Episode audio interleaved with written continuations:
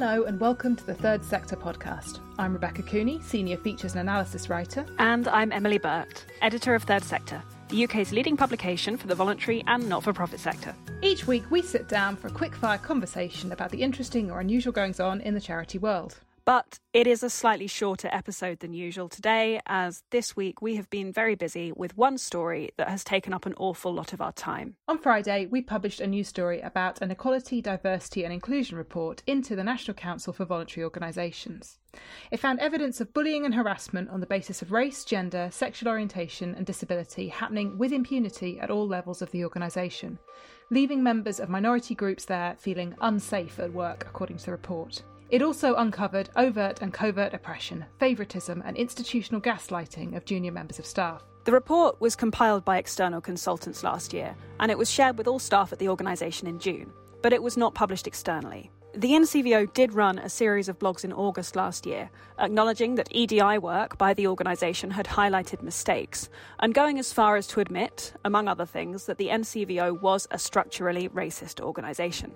But last week was the first time that the full extent of the criticisms in the report have been laid bare. Our story came out just over a week after NCVO's chief executive, Karl Wilding, stepped down.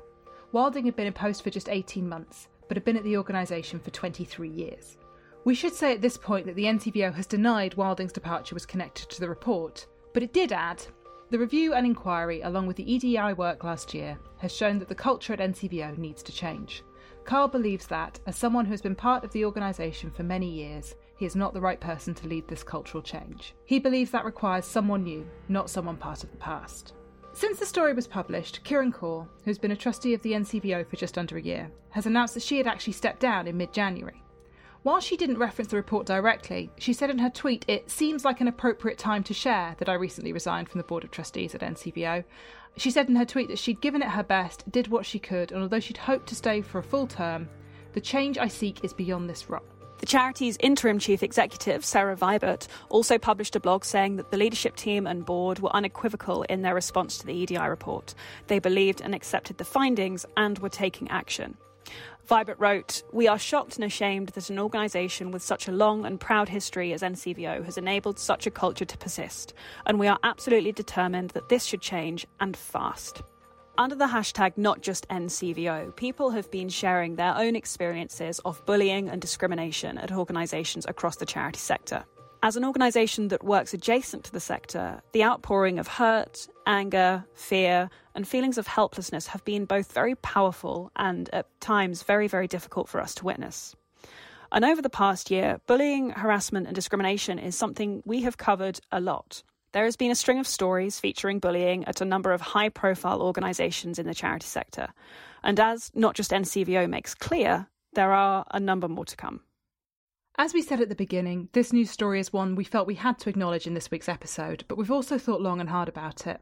And ultimately, we've decided there's not a lot we can add to a story that is in many ways still developing. But what we can do is ensure that we are signposting to support for anyone who needs it. So, first up, I would just like to talk about the National Bullying Helpline. Um, a section of its website is dedicated to workplace bullying and it offers legal information as well as support.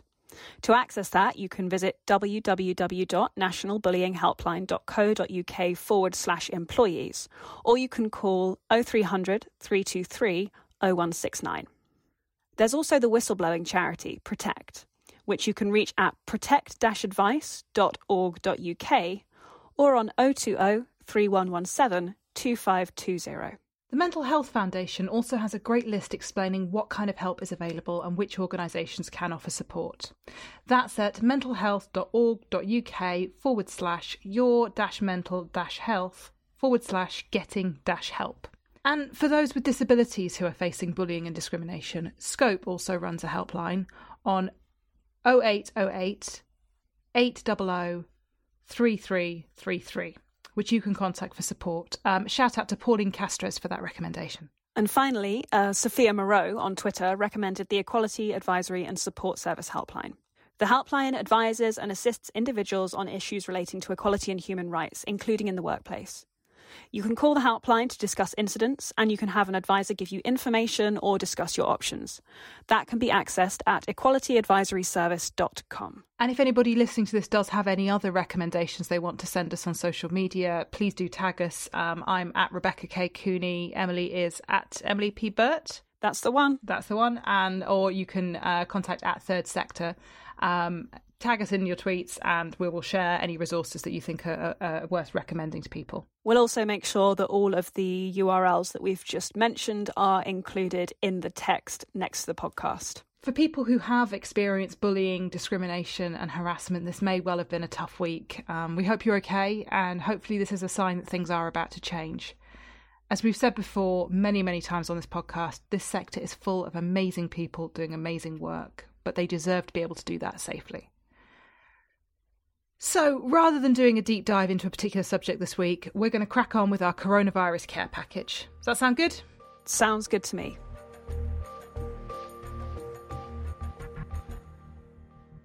Each week, we are bringing you a mini coronavirus care package. Good news stories that we have spotted in the sector this week. And we have a few more than usual uh, this week because I think everybody could do with a little bit of good news. So, Rebecca, what have you got for us today? Uh, first up, I have got the IVAR Funders Pledge. So, um, last year we reported on the London Funders Pledge, uh, which was to offer support, be more flexible, and less demanding in their reporting requirements, allowing grantees the leeway they needed to focus on surviving during the pandemic. Uh, hundreds and hundreds of funders ended up signing that pledge. So this week, the Institute for Voluntary Action Research launched a new pledge, which they hope will help this flexible, supportive approach to funding last beyond the pandemic. So far, 40 funders have signed the hashtag Flexible Funders Pledge, uh, and they've all signed up to eight commitments that they won't waste time, that they will ask relevant questions, that they will accept risk, act with urgency and make decisions quickly, be open by offering feedback and reasons for rejections, enable flexibility, communicate with purpose, and be proportionate in their formal reporting requirements. So, the reason I think this is a really good news story is that often organisations that rely on grant funding feel that there is a huge administrative burden placed on them by you know the applications process by the things they need to report back on to their funders. Um, and often that just means that you know a lot of the benefit they see from from the money that they're getting is kind of eaten up by having to jump through hoops. And you know during the pandemic as we said the london funders um, came up with this pledge that that hundreds and hundreds of funders signed saying you know we're going to give you a break. We appreciate you've got other things on at the moment you know, if we've given you money for one thing, but you need to use it for something else in order to survive the pandemic, we're going to be okay with that.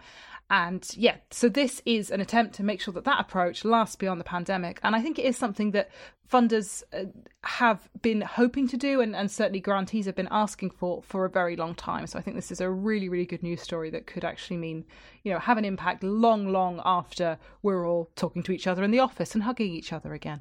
Absolutely. Sounds good. Sounds good. So, what have you got for us? I also have a funding story to start us this week, um, which is that Comic Relief have recently announced the delivery of a new £2.8 million fund to small, grassroots, UK based projects which are tackling racial inequality.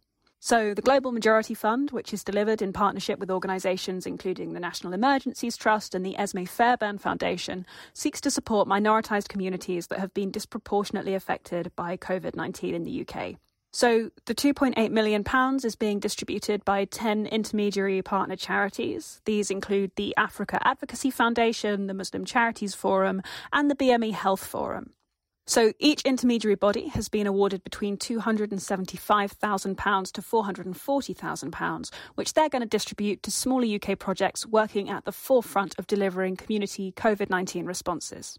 We all know that BAME led charities have been delivering crucial services to some of the hardest hit communities through this pandemic. So it's great to see Comic Relief continuing to target its support in a way that serves these organisations. So snaps snaps to comic relief. Keep up the good work. Absolutely. And we will pop uh, a link to that for charities that are interested think they may be eligible to apply for some of that money. Uh, we'll pop a link to that in the show notes and in the news story that goes along with the podcast as well. What have you got up next what have I got up next? Oh, this was a fun one. Um, so I've got a fun um, mistake that actually turned out quite nicely for a charity. Um, So, the radio host and I'm a Celebrity star, Jordan North, uh, made a huge mistake while hosting a charity fundraiser in his hometown of Burnley.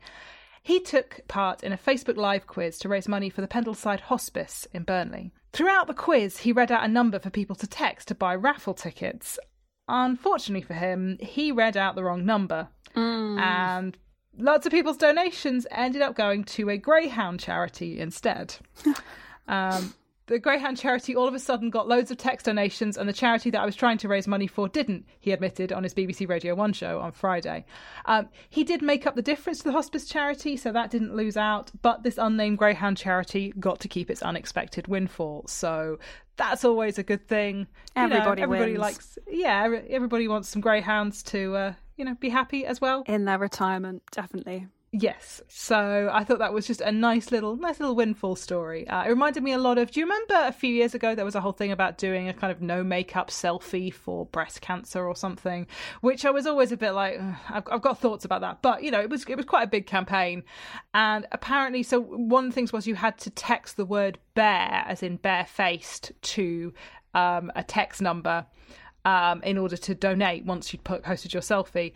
Turns out because a lot of people can't spell, um, so people rather than uh, B A R E, people were texting B E A R, and a lot of I think, and I believe a, a wildlife charity ended up getting a, a bunch of donations because they had that code with that particular text donation service.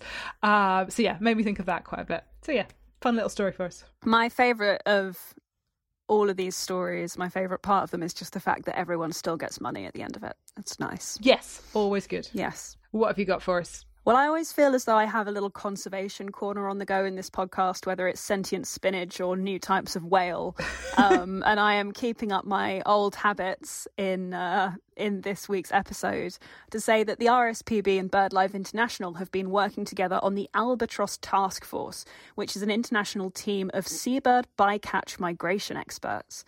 If you haven't heard of seabird bycatch, and I had not until yesterday, it's essentially just a fancy way of saying that birds often get caught in the trappings of fishing gear, which is driving down, you know, the populations of these seabirds.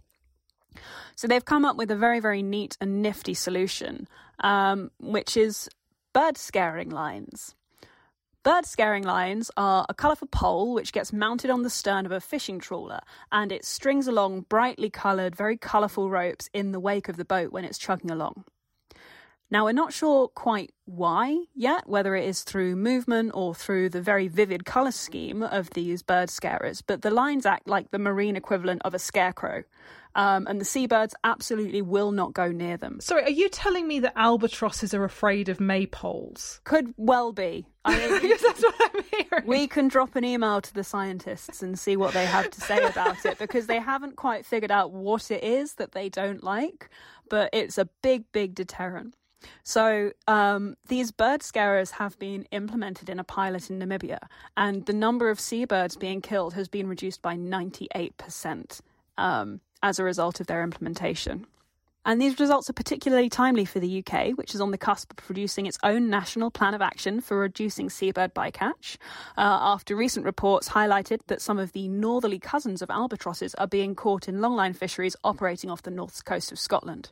So I'm hoping that we will, maybe it would be a very British thing to do. Let's just get some maypoles up on the back of the fishing trawlers.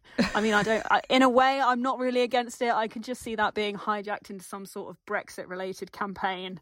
I mean, I Um, was going to say, I feel like, I feel like, yeah, we've got British fish and British birds being scared away. We're scaring away the foreign birds. I don't know. But uh, either way, um, big snaps to the RSPB there for coming up with a really like nifty solution to reduce that seabird bycatch and help to protect these very vital species out in the waters. What's your next one, Rebecca? Well, for my next one, we are staying out at sea uh, and uh, protecting uh, lives at sea as well. So uh, this is the RNLI, um, obviously the uh, lifeboat charity, which last year introduced a series of medals for long service to its volunteers, starting at 20 years. Um, so I think you get one at 20 years, 40 years, 60 years. Some people have had 60 years of volunteering with the RNLI, which blows my mind in and of itself.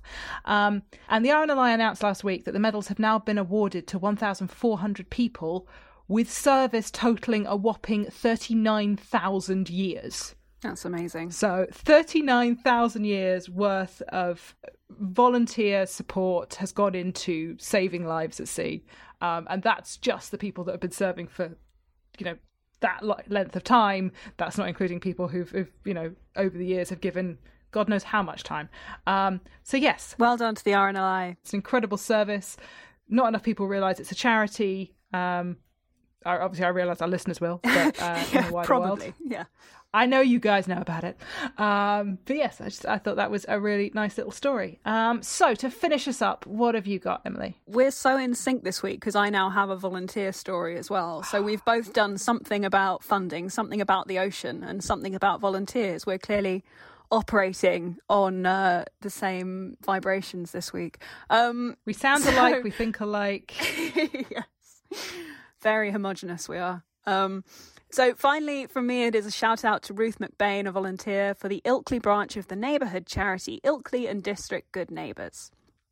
The charity was established in the 1970s, and its mission is to alleviate loneliness and support older and disabled people living independently within Ilkley and District. The charity offers a range of services which include befriending services, home and garden assistance, and shop assistance. And due to the current COVID 19 pandemic, last year they set up a shop and drop scheme which has volunteers going out shopping on behalf of their service users and then delivering groceries to the homes of the people that they support.